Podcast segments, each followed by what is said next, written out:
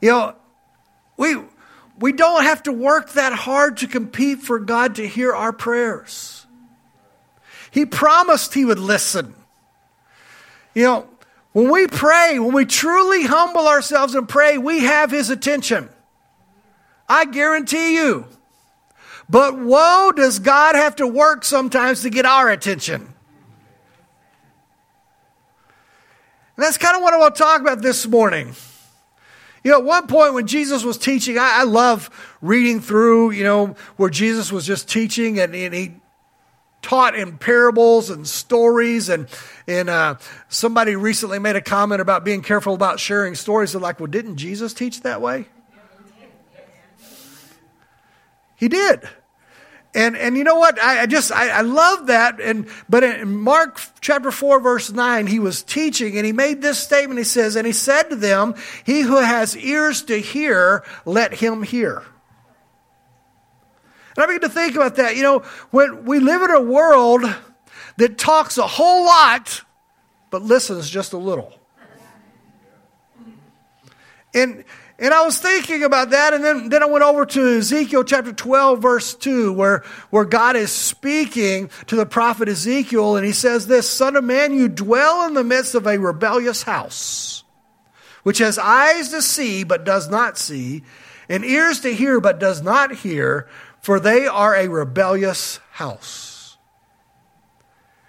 And then I contrasted it with John 10 27. So you might say I have three texts this morning. That's the main thing I'm working from. But Jesus said this My sheep hear my voice, and I know them, and they follow me. You get the picture there? See, we're not that good at listening sometimes. How often did Jesus says, those that have ears, let them hear. We should, one of our biggest goals as believers should be to have ears to hear. Because if we don't hear his voice, then either we're not his or we suffer from selective hearing. Now, anybody that has ever raised a kid, or dare I say, wives that have husbands, Sometimes we suffer from selective hearing. And I know it works the other way too. But I think we can confuse sometimes what we're listening for. And what I really mean by that is that I believe that God never quits talking. I believe we just don't always listen. We don't.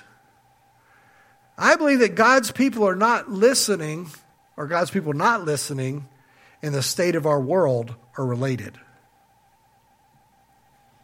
Think about that. If his people were really listening, wouldn't we be having more of an impact in the world around us?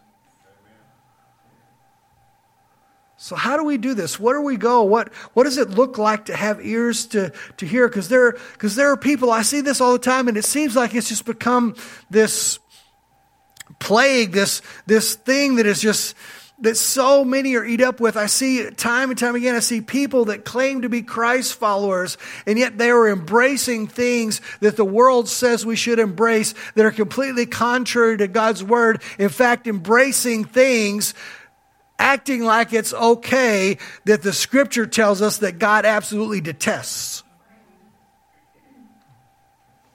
That somehow we see too many listen more to cultural trends than they do His word or His voice. But all it takes is just a few ears to listen, a few ears to hear, and then follow what He's saying. See, God promised his God's promised nation, the land of Israel, during the Bible days, the, the place that were his chosen people, they found themselves in a very similar situation. Uh, Kristen alluded to it earlier. How many times do we look at Israel and their up and down way that they had their history because they would turn back to God and God would bless them. And then in the abundance of that blessing, they would forget Him again. And then it was just this cycle that we saw, that you see over and over and over. Unfortunately, I hate to say this, we don't do very well in blessing. We don't. It's, it's just, it's honestly, we don't. But so God's nation found themselves in a similar situation, and the answer came from one person who listened. We find this in 1 Samuel 3 1. It says, the boy, the boy Samuel ministered before the Lord under Eli. And this is the part I want you to grab a hold of. In those days, the word of the Lord was rare, and there were not many visions. Boy, what a sad statement. I mean, this is the nation that God, by his miraculous hand, led them out of Egypt. They went into a promised land, and God gave them a land that they had no business possessing. Because the spies that went in and said they're too big for us were right. But because of God and having faith in Him, the generation that walked in, they possessed the land because God was with them. If you think about that, it just, you know, there was this time in their history when they didn't hear the word of God very much. They had gotten complacent. Generations had, had come along afterwards that had kind of heard the stories, but to them, I guess it became just that stories and not history. I mean, other we're kind of there now. And it was a time of, of corruption. It was a time of greed, and all these things were everywhere you looked. Kind of sounds a little bit like today, doesn't it? And too many were serving their own self interest without listening for the voice of God. And we find ourselves in the same place today. I'm afraid there are too many that don't really take the time to listen for the voice of God. They don't really have ears to hear. And if anyone in this day and time does claim to hear the voice of God or to pray over a circumstance, boy, are they made fun of in a hurry. What? They claim to hear the voice of God? They need to be in an asylum somewhere. They're hearing voices. That's the mentality that we see today. And where we find ourselves is, is the, the children of Israel were in this place. They were in Shiloh, the town where, they, where the central sanctuary of the time was, was at. And the Ark of God was located there. Hophni and Phinehas were the priest, and Eli was the high priest, but his sons were working under him. And the sad thing is, is they were just falling in line with the society around them. They used their position for personal gain. Scripture tells us that they were even committing unholy acts with the women that worked the front of the of the um, sanctuary area, right there in the very house of God. It was horrible. It was corrupt. It was a mess. And although we read in Scripture that Eli rebuked his sons, he really didn't go that far. He didn't remove them from their position. He didn't really take care of the circumstance. And so he never really did anything about it. So, guess what? It appeared that all was hopeless, and that the next generation was destined to be even more corrupt than the one that was in power then. What did God need? God needed someone who would listen. Someone to listen. I know that's still what he's looking for today? Is someone that will listen. And so imagine God's frustration then. Can you imagine him looking down and he's like, who will listen to me? Because we know God speaks. God doesn't muzzle himself. And yet there was Nobody would listen. Can you imagine him looking and just saying, Hello? Is anybody listening? I'm speaking. Who will listen to what I'm saying? Who will stand up? So you can imagine how he felt. You can imagine, even I think, his frustration now.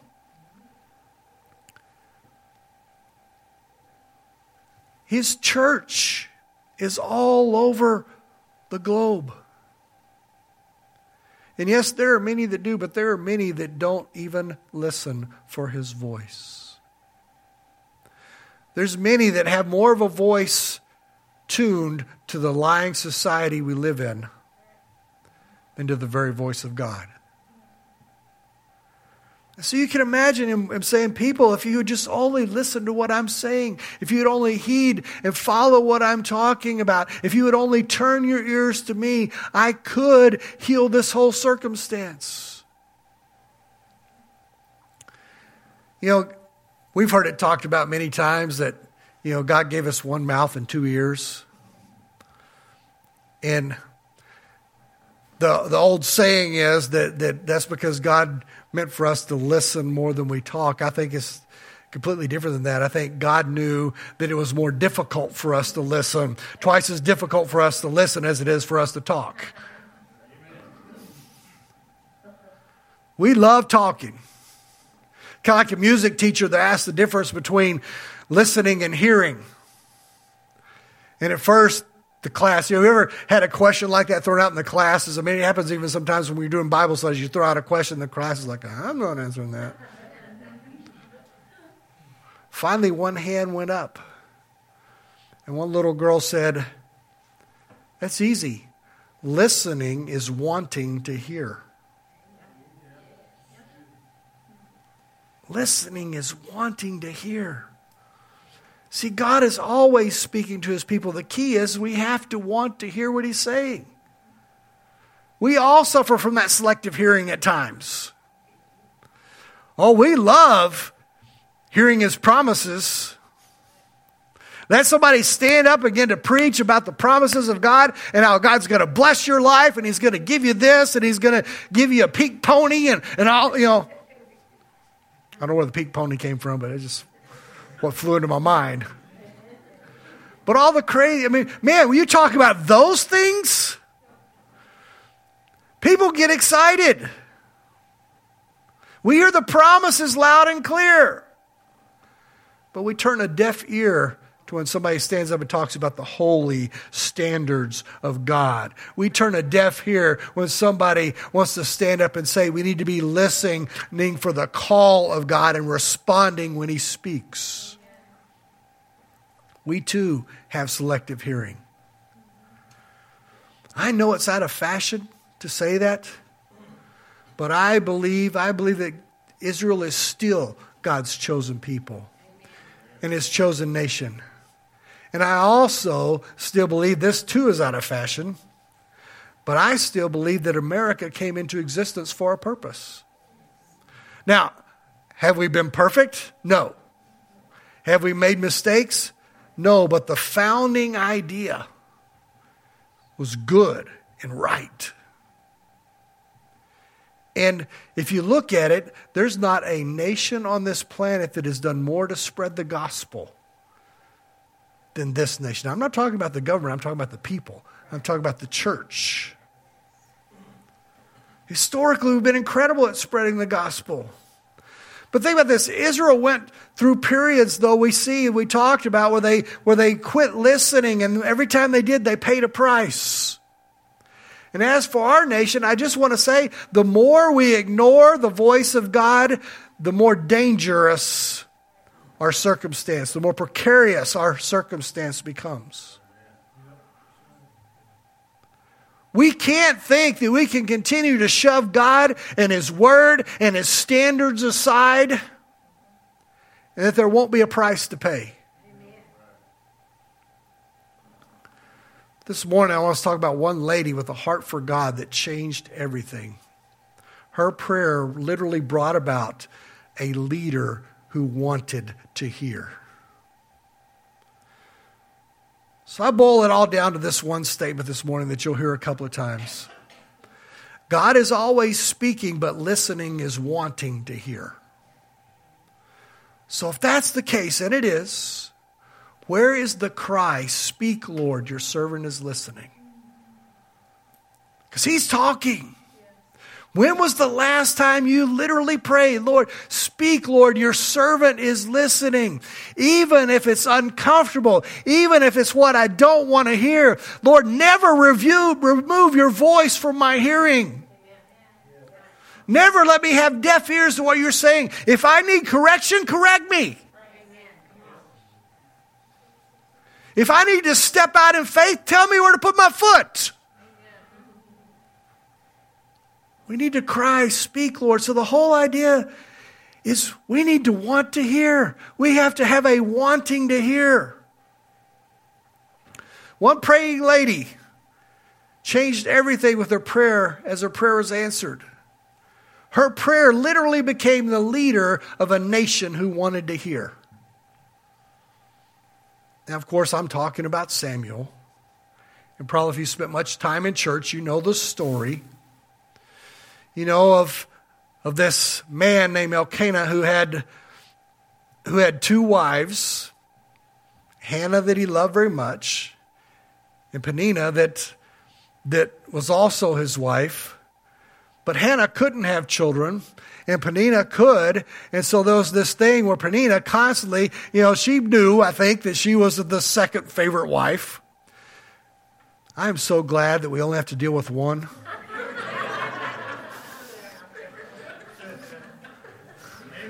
I mean, I realize on one on one level for some guys that may sound cool, but I'm like, can you imagine the drama you have to put up with?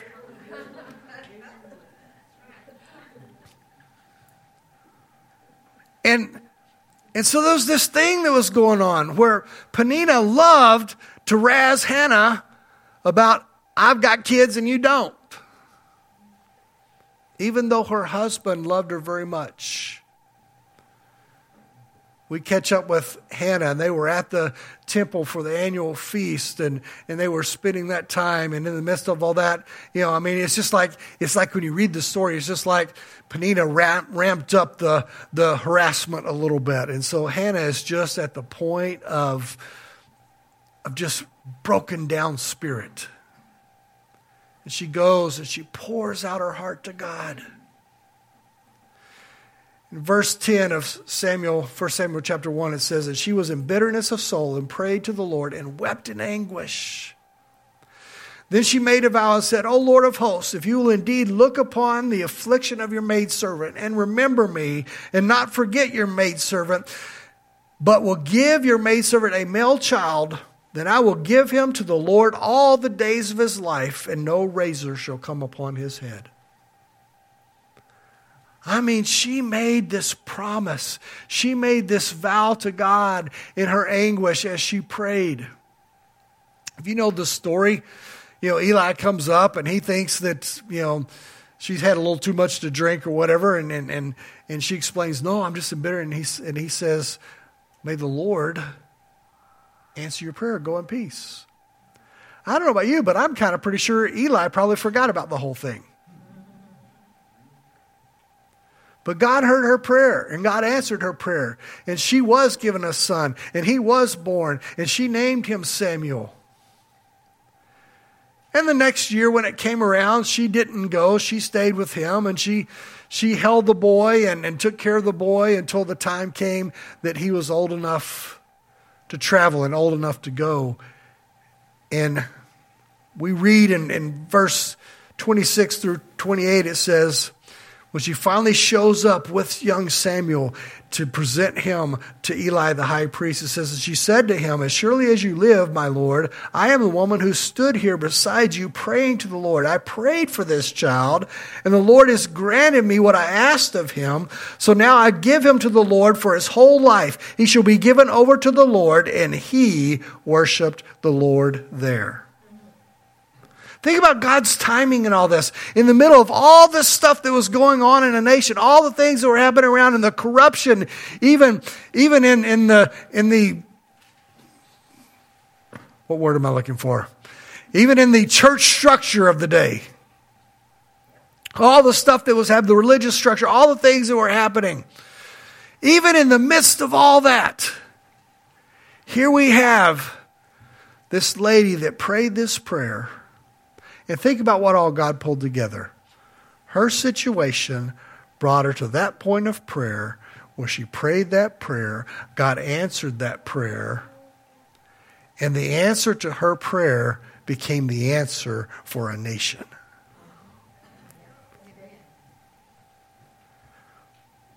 Isn't it cool how God pulls that stuff off? I've wondered how often, how often do we make promises to God that actually we don't even realize are aligning with His will? I think we've all been in that situation. We've prayed a prayer, we've been desperate. We're like, God, if you will do this, I will do this. Anybody ever talked yourself out of your part when he answered the prayer? I'm, I'm guilty too. I've done it before too. You make a promise, he answers the prayer. You're like, well, he probably would have done it. He probably really didn't mean for me to do that. So I. Yeah. I wonder how often our part was in alignment with his will, what we promised, and then we back out. But the great to me, the, one of the greatest miracles of this story is that she kept her promise.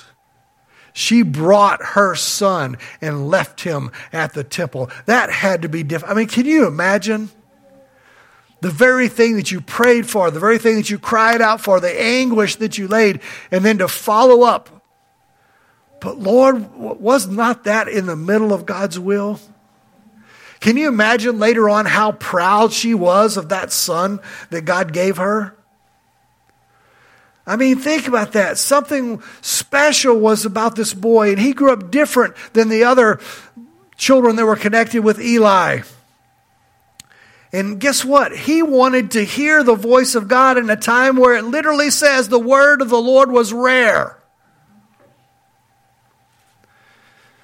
See, we need to understand that there is a heart connection with our ears.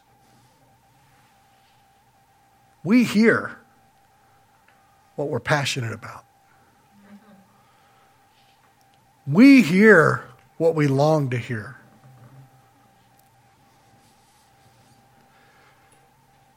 Shouldn't we get a little better at loving Him enough to want to hear His voice?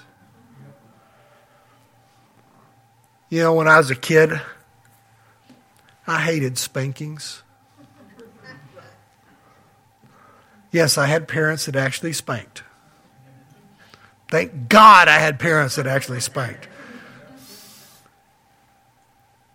And and you know, I thought it was so unjust and unfair and all those things you think when you're a kid, right? But then when you get older, thank you. Thank you for correcting me when I need it. And the point I'm making is how much more should we want to hear the correcting voice of God when we get off course? We don't like it when it happens. We may even scream, Lord, that's unfair. But in reality, we know it's what's best for us. There is something about, you know, how many know that even when He corrects, you can feel the love behind the correction? You know, if we long to hear God's voice, we will. But I was thinking about that statement that the word of the Lord was rare in those, th- those days. You know, how many know that rare means valuable? You know, think about this. You know, something that's rare can become your precious possession. I looked it up this morning. This this crossed my mind, know, because when we what do we when something is rare, man, it goes for high prices at auctions. I mean, we're talking baseball cards, comic books, old coins, all these things that, that are collected because of the rarity of them, and they become really, really valuable. I looked it up just out of curiosity this morning. Did you know that the most rare baseball card is a 1911 Honus Wagner, and in 2007, one sold for $2.8 million. We're talking a piece of cardboard with ink on it. But the rarity made it value. Can I say this? Those of us that truly want to hear the voice of God are rare, and that makes us precious in His sight because of the rarity.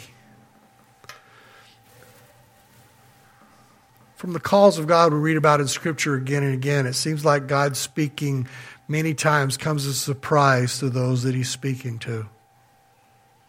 I was talking with Alvin this morning. I spoke at a funeral yesterday of, of Wanda Sipes, the pastor's wife that, that did our that did our wedding and just kind of raised us up in the in the ministry and so forth. And to me, it was an honor to get asked to. Now I wasn't the main speaker, but there was four of us that got a chance to to speak because he was great at raising up people. Her husband was great at raising up people in minister ministry. But I was talking to Al this morning. I said, you know what? the greatest thing about his wife was she was not the stereotypical pastor's wife.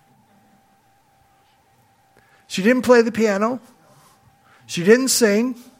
She didn't teach any classes. But as I said, as I was speaking, I said, but when you were around her, you didn't even realize it, but school was in session. The way she lived her life just rubbed off. You saw how to live this thing. I used the, the passage of scripture out of Philippians where Paul said, For to me, to live is Christ, to die is gain. She lived Christ 24 hours a day, seven days a week.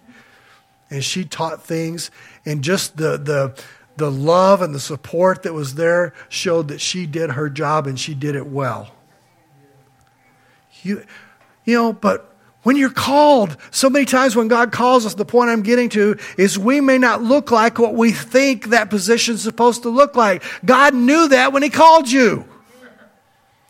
He knows your personality. He knows the way you're wired.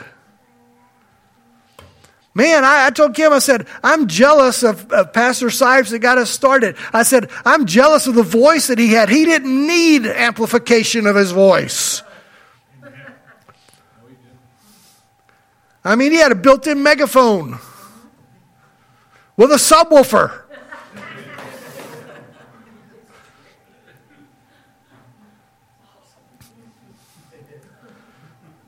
I'm jealous of that.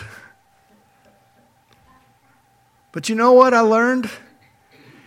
He didn't call me to be that. He called me to be me in His hands. And it's the same for all of us. We think when God calls, well, I'm not the stereotypical pastor's wife. I'm not, I'm not a, a worship leader like this person or that person. We do all this comparison game. God knows that when He calls you. He wants to work with who you are. He made you like you are. And there are giftings and there are things in you that you don't even know are there. And He'll raise them up. But can you imagine what it must have been like for Samuel? This kid that wasn't even born into the family being brought in and left at the temple.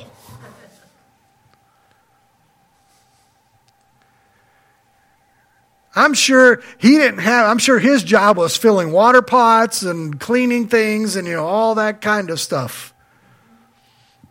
Can you imagine how he must have felt?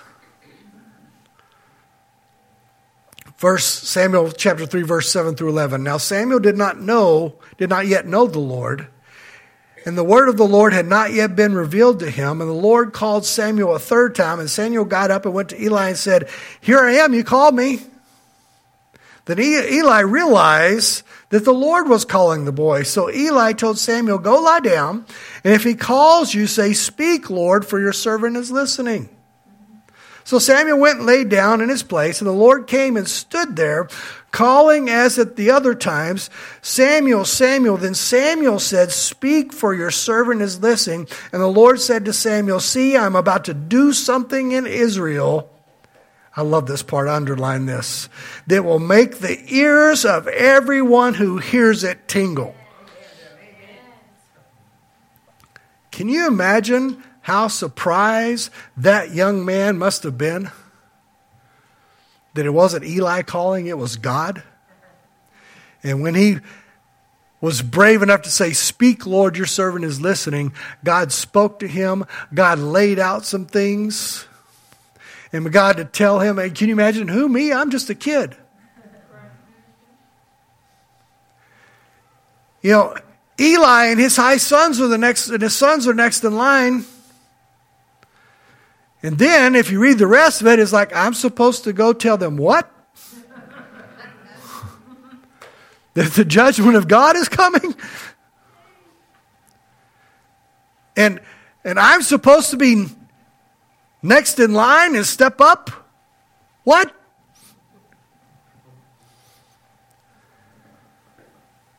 See, there's some interesting hidden points, I believe, in this passage.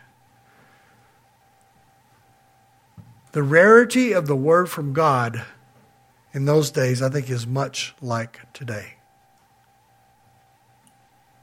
And there's a statement that's in that passage there that I didn't read that says this, and it really got a hold of me. As it's describing this whole circumstances, it says, The lamp of the Lord had not yet gone out. We may be looking all around us we maybe see the circumstances that we face here, the things that are happening there. There may be all these stuff that is going on around us, but guess what? We may think it's lost. We may think it's hopeless. We may think that there's no way out, but guess what? The lamp of the Lord is not yet gone out. In other words, it may be late, but it's not too late. It seemed all too late. It seemed like that there was no hope. It seemed like that it was done and finished, but there was a little boy that had been strategically planted at the temple. That was God's chosen answer. I love what he did and the advice of Eli. Son, go back and put yourself in position to listen. That's what we need to do as a people. We need to get back and put ourselves in position to listen.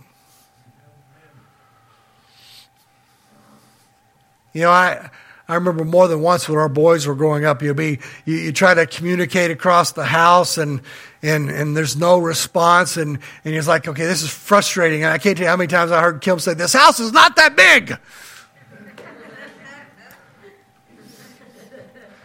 and you go in where they're at. And well, I heard you saying something, but I couldn't hear you. Well, put yourself in position to listen. Step out from where you're at. Turn near. Come back and say, I didn't quite catch that. What were you saying?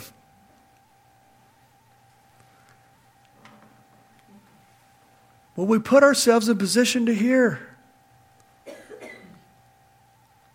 I love that Eli told Samuel, go back lay down, relax, listen for that voice.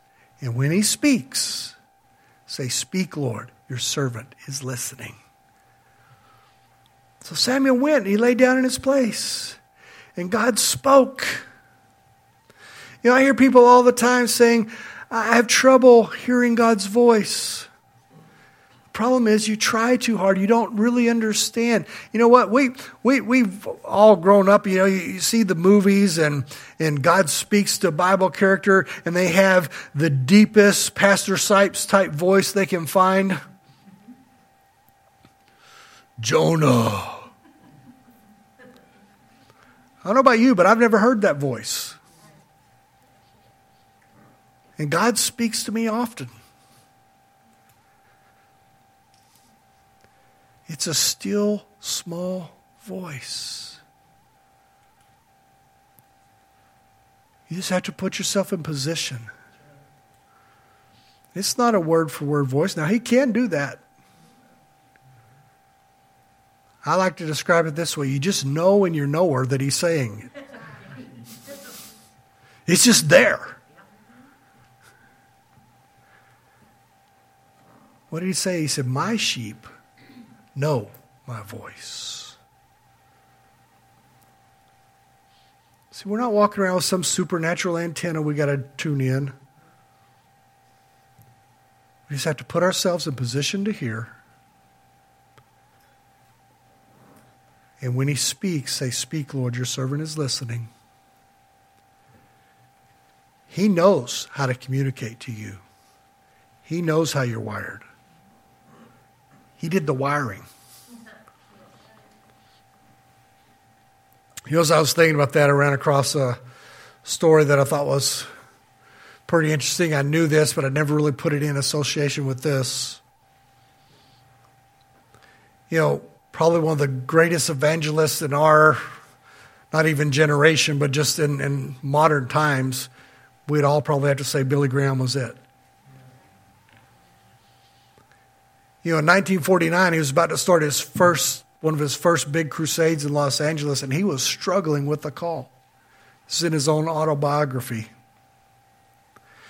And he had a friend at that time by the name of Chuck Templeton that had enrolled in Princeton Theological Seminary, which was a very liberal um, Bible college. And so they were kind of on two different paths. And and Billy was struggling with this call at the time because even back in 1949, there kind of began to be this shift. There kind of began to be this, this separation and this thing where there were those that were still standing up and saying, This is still the infallible Word of God. And those that were saying, eh. I saw recently where somebody made the statement that this is man's expression towards God. Say, what? So there's a division that's going on. So here you had Billy Graham and his friend Chuck Templeton that was there, and and there was this discussion was going on, and and Chuck said to Billy Graham, said, Billy, you're 50 years out of date. People no longer accept the Bible as being inspired the way you do. Your faith is just too simple. Your preaching is out of date. How many know that's not what you want to hear? You know, there have been people in our ministry lives that we think we're walking by faith, and somebody comes along and kind of blindsides you with something, and you're like, but that's not what God's telling me. And so, so there, there he was. Finally, Billy Graham, before that crusade that really kind of catapulted him, he tells the story of being in a place where, where he's just struggling with all this and he's feeling overwhelmed. And he literally says that he dropped to his knees, clutching his Bible, and said, Father, I'm going to accept your word by faith. I will believe this to be your inspired word. I will listen to you and to you alone. I think it worked out pretty well for him. Sadly, Chuck Templeton went the other way. According to the, to the book, The Case of Faith, written by Lee Strobel, if you haven't read any of this stuff, it's good.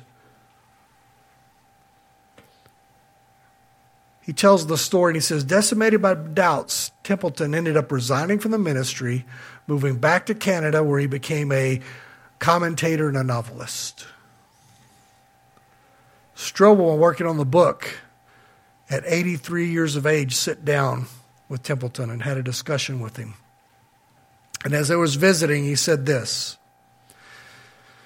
He said he asked him about Jesus Christ and said all of a sudden his voice became very melancholy. And he said, To me, Jesus Christ was the greatest human being who ever lived. Everything good I know, everything decent I know, Everything pure that I know, I learned from Jesus. And then his voice kind of broke. As his voice broke, he said, I miss him. Wow.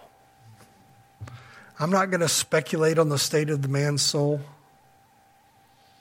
but you see the contrast of one who listened and believed and follow, and one that began to let the doubts creep in. You know, the one thing that is clear is he missed out on not putting himself in position to hear. As I said earlier, God is always speaking, but listening is wanting to hear. Where is our cry? Where are we crying? Speak, Lord, your servant is listening. The question is simply this as I begin to move to a close Will you listen? Lives depend on it. Like Billy Graham, Samuel, long before him, put himself in a position to hear. And when the time came, he said, Speak, Lord, your servant is listening.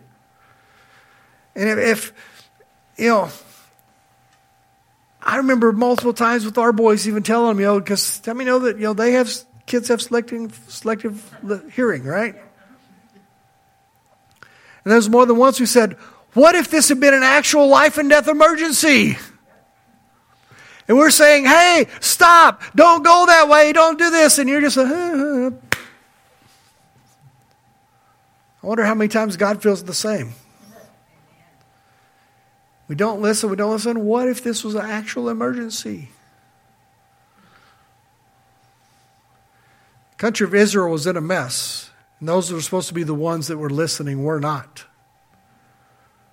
One little boy it was the most unlikely answer. Put himself into position to hear and said, Speak, Lord, your servant is listening. Not only did he listen, but he came, became the voice of God for a nation. I mean, think about that. He wasn't anything special other than he listened and he trusted. Verse 19 through 21 in chapter 3, as we wrap this up. So Samuel grew, and the Lord was with him, and let none of his words fall to the ground. I can't tell you how many times I've prayed that. Lord, help me to be like that. Let none of the words you give me that I speak out fall to the ground. Let them have life and power. And all Israel, from Dan to Beersheba, knew Samuel had been established as a prophet of the Lord, and the Lord appeared again in Shiloh, for the Lord revealed himself to Samuel in Shiloh by the word of the Lord. Samuel came along and listened, and God made him the man for the hour. He rose up. He got to anoint David as the as king after Saul was a failure. I mean, what a combination. David is king, Samuel as the spiritual leadership of the nation. No wonder there was this, there was an incredible time. You can go to Israel today and they still talk about what it was like during the time of King David.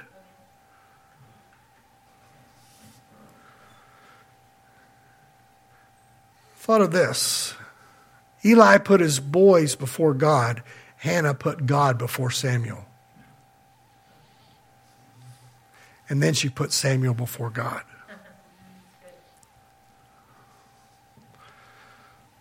What was the result? Incredible. Why are we so busy chasing after philosophies in place of his voice?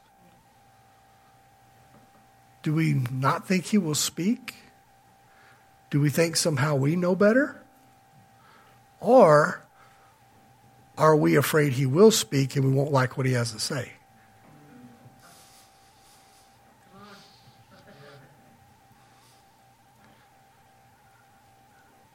The thing that I love is just like in this story, folks, the lamp has not yet gone out. I know the world thinks the church is on the ropes.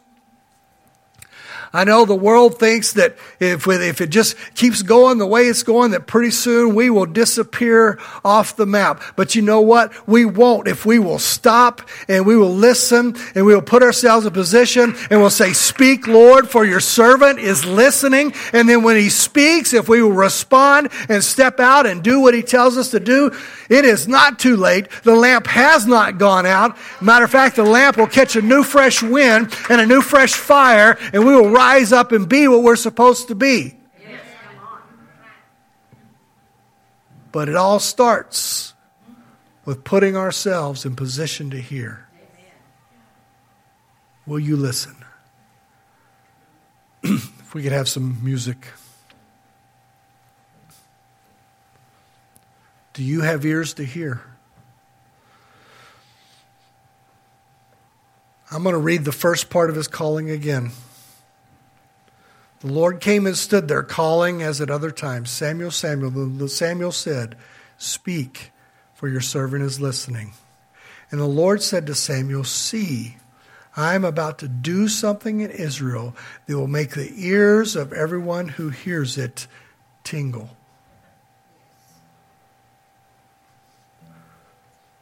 When I was working on this, I literally felt like those words jumped off the page.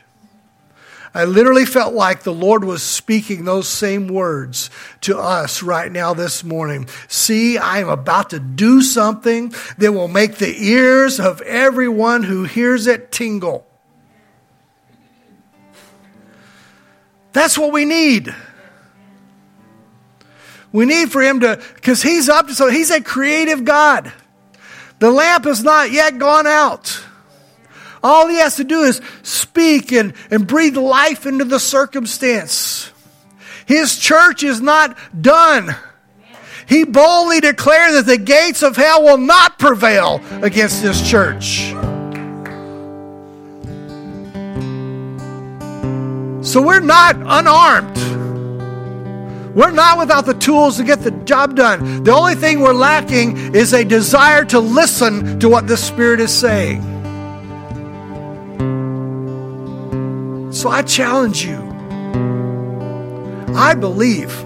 I, I, you know, maybe I'm putting myself out on a limb here. So be it. I truly believe there is. I'm not going to say that there's not going to be battles. I'm not going to say that there's not going to be that the enemy's going to try to kill, steal, and destroy. That's what he does. But I believe that God is about to raise up a standard against it. And He is about to pour out His Spirit like we have not seen in a long time. And I believe that He's going to move and He's looking for people that will listen and say, Lord, speak. Your servant is listening. And when He speaks, we will step out and do what He tells us to do. You've got giftings, you've got abilities. There are things that He has put in you that you don't even know is there. He did not make a mistake. If He calls you, you're not the second or the third or the fifteenth choice.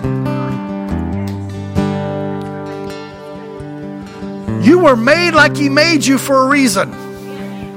And there are things in you, there are lives that you can touch, there are ways that we can rise up. There's, I mean, it takes all kinds of tasks and abilities to, to it, it takes the Marys and the Marthas. It takes us all. It takes the worship leaders. It takes the diaper changers. It takes us all. If we'll just listen. I'm going to ask Steve O'Hare to lead us back into worship. And I really was asking during service, Lord, how do you want me to wrap this up? I don't think this is a everyone come forward and let's lay hands on you and pray for you kind of thing. I just want to challenge you before you leave this morning. I am not going to do any kind of a formal dismissal. He's going to lead us back into something. And all I want you to do, whether it's kneeling, on your face before God, walking and pacing, lifting up your hands and looking towards heaven, whatever it is for you, I want you to put yourself in position to listen. And in, all, in your own way, say, Speak, Lord. Your servant is listening. He will speak desire to hear. And then when he speaks, do what he tells you. There's ministries that this church is supposed to do that haven't even been started yet because the person he wants to do it through hasn't stepped up. There are holes in areas that people have pointed and said, I'm not saying anybody's actually come to me and done this, but I'm just. Somebody needs to do this.